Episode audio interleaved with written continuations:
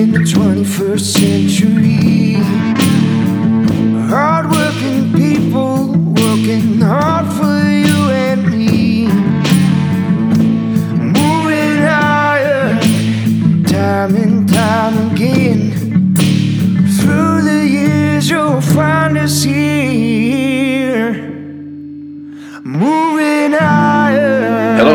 To Moving Iron Podcast Tax News with Glen Birnbaum. This edition of the Moving Iron Podcast is brought to you by Dawson Tire and Wheel, your premier ag tire and wheel provider in North America, helping people grow.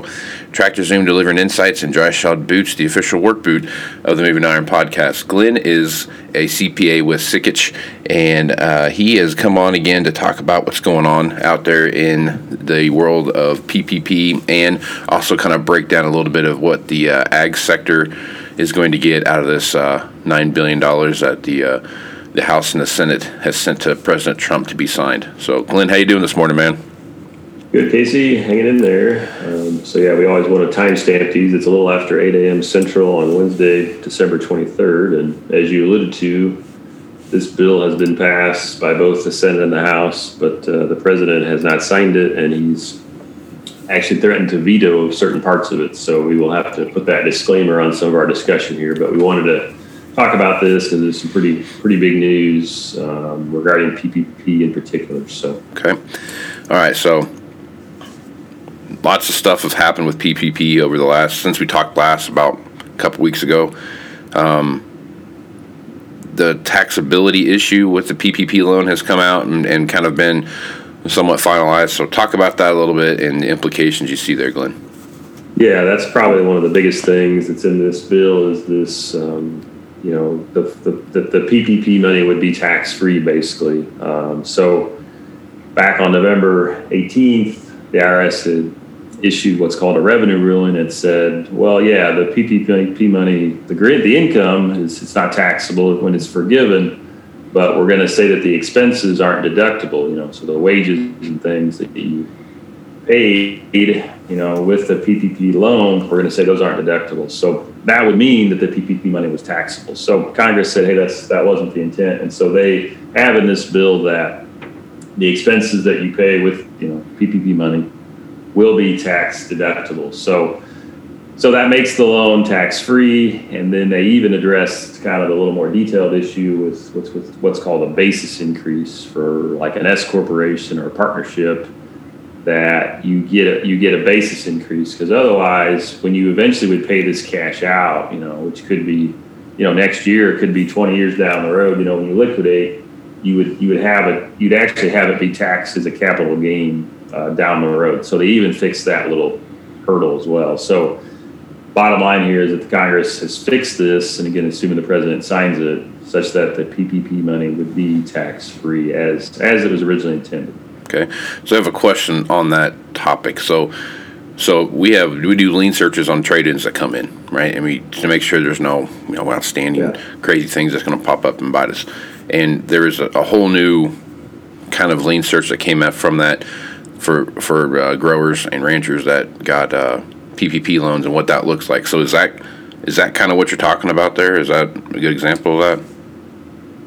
Yeah, I mean, once you know, once those loans are you know taken off the books, you know, I think is what you're saying. You know, the, which you know will be a while. The SBA hasn't really approved a lot of those, um, but yeah, when those loans you know get get forgiven, and then what the IRS said was, you know, hey, it, it really doesn't matter when you actually you know file for forgiveness. It's just you know originally what they said was that hey, it's going to be taxable in 2020. Bottom Yeah. line doesn't matter. You you can't wait until 2021 to file for forgiveness. So that was our concern right up until this you know this bill got passed this week that takes that off the table and, and Congress says, hey, no, our intent was this PPP money would be tax free.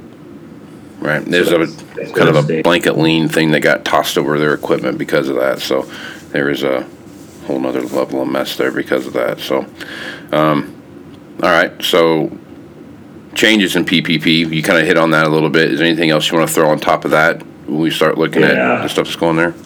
So the, probably the biggest thing is that if you have an under $150,000 PPP loan, um, which is a bunch of loans. I think it's at least three and a half million out of the you know five million loans. Um, there is going to be this new one-page form, which has not you know not been developed yet, but it's pretty much that rubber stamp concept that you know you're only going to have to provide like what the loan amount was. You're going to have to provide your estimate of the number of employees that were retained, and then an estimate of the amount you spent on payroll, and that's it. Um, so it's going to be a you know no documentation needs to be provided. So it's but it's going to be 24 days according to the bill um, that the you know the SBA has to to re, redo this form. So that's probably the biggest thing. That is, if you're under 150,000 loan, there's going to be an even simpler process to apply for forgiveness. Okay. Well, that's good. Make it easy.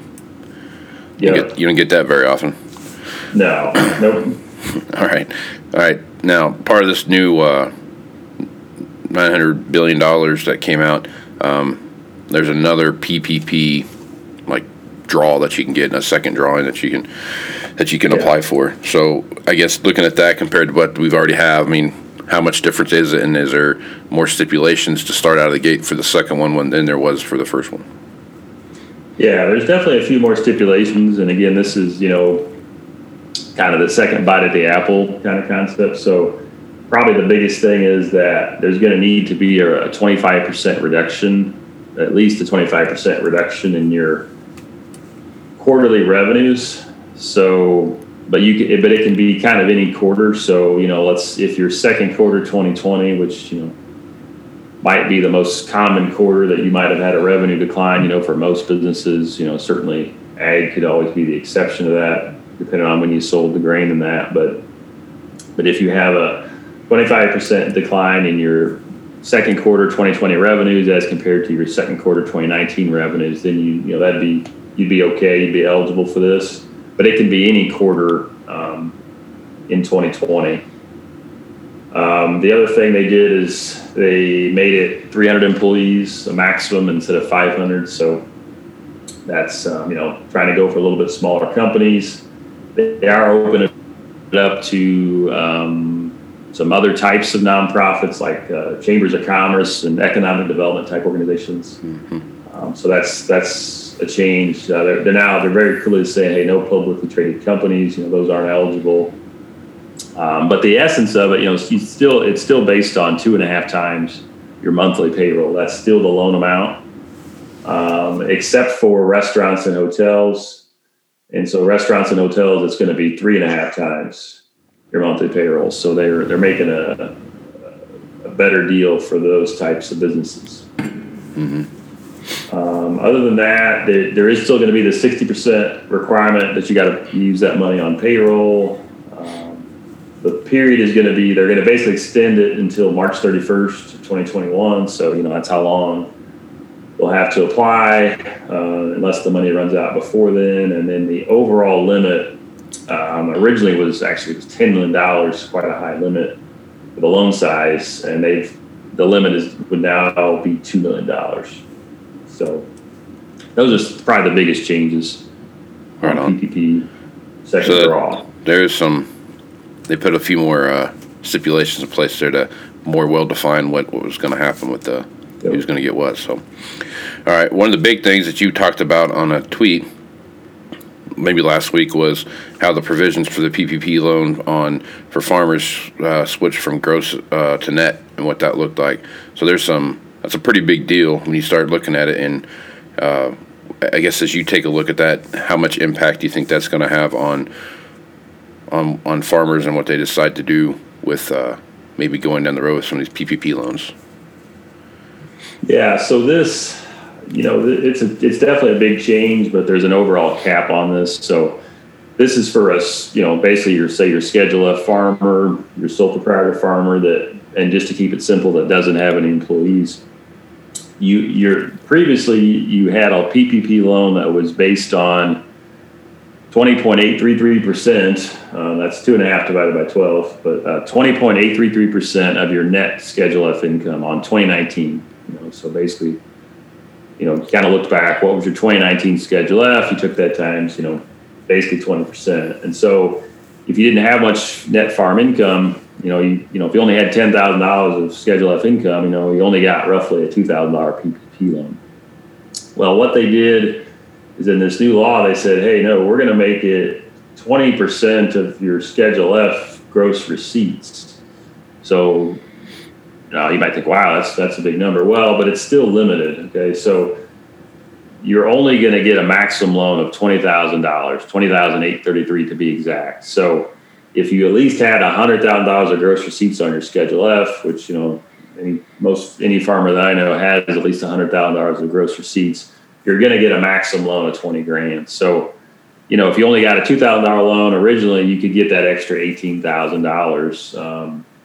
Kind of re- go back to the bank and request a larger loan. So, you know, how many people will do that? Uh, how, what's the process going to be? You know, it's probably going to take a little while to to make that happen. Um, but all this, the, the main reason they put this in is because, in my example, let's say you had ten thousand dollars on your Schedule F, but you might have had ninety thousand dollar gain on your forty seven ninety seven form, and that's as a result of trading off equipment, right? Mm-hmm. And so, in total, that farmer's income might have been hundred thousand dollars, but on Schedule F, it was only ten thousand. So that's why they tried to put it in there is to, to to maybe try to equalize that a bit, but anyway, so that's you know, is it worth it? You know, um, certainly if it's maybe only a thousand or two or three thousand dollars, you know, you're probably not going to go back to the bank. Um, but but it will be an option that people can do. Okay, so that there's some options there, I guess, to kind of increase some some cash flow if you need to. Um, Yep. Okay, so now let's talk about this. So in CFAP, they've had they had some dollars per acre things thrown around there, and they kind of rehinted to that again in this in this new bill. Talk about that a little bit and what you see there. Yeah, I haven't dug into this a ton, but um, you know, just looking at some other other sources that are out there. But it is this twenty dollar per acre payment. So this you know isn't really part of the you know a tax bill or anything. It's just part of you know another part of the bill. Twenty dollar per acre payment um, based on your twenty twenty crop year. So um, we think it's probably going to be similar to the CFAP two, which is a very simplified process. You know, it wasn't it didn't depend on how much grain you sold or unpriced or you know some all that. You remember all that? That was kind of the CFAP one stuff. There was some confusion about that. CFAP two was pretty quick. You know, was just a certain you know uh, pennies per bushel kind of concept? Uh, although the minimum I believe is fifteen dollars an acre. Now for this you know iteration that's in this bill that's passed here, it's going to be twenty dollars an acre and then there is some additional uh, relief to like livestock producers who may have to, may have had to euthanize their stock, you know, as a result of supply chain disruptions. So, but a lot more to unpack there. It's it's a there's a number of pages on that, but I think the main thing would be this twenty dollars per acre uh, is is in the bill. Okay. So what kind of impact do you think that'll do? I mean, do you, do you really have much? I mean, I guess there's really not enough out there to really kind of hone that in, but what are your thoughts there? I mean, is that something that you see a huge impact for a taxable situation there, or kind of what your Well, thoughts? I don't. I mean, I don't think it's going to get paid here by the end of the year. Um, So you know, it'll be something that'll get paid next year, I assume. Although you know, I suppose anything's possible, but I would assume that it'll get paid next year. So it's really not a you know not a 2020 planning consideration, other than just to know, you know, hey, we got this much kind of income that we'll have next year. Right, right. So obviously, you need to go talk to your um, tax professionals about about the stuff we're talking about here and what this looks like. But Glen, as you take a look at, you know, with you know six, eight days to go um, before the end of the year, what does this look like for the for the tax returns that you've done so thus far this year for twenty? And, and this stuff that came out today, how much is that going to change what what you see happening as far as what you need to do for the 2020 tax season?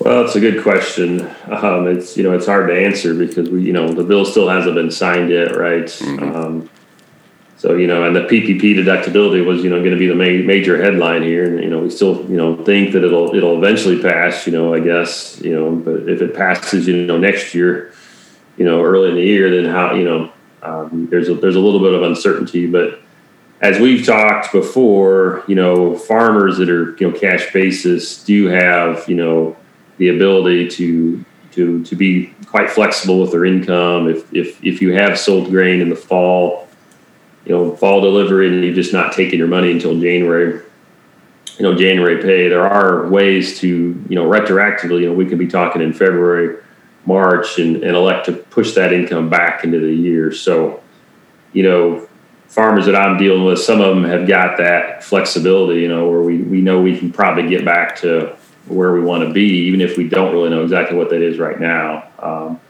but in other situations, you know, you just gotta you, you've still got the depreciation lever to pull. You know, where I can take a lot of depreciation if I want, or, or take not as much. So, but it, it does make it hard to plan because you know we thought we'd be able to be very clear with people that hey, you know, PPP money is going to be tax free, and still think that's eventually going to happen. But you know, you'd like to see that signed right in the, Right. in the bill.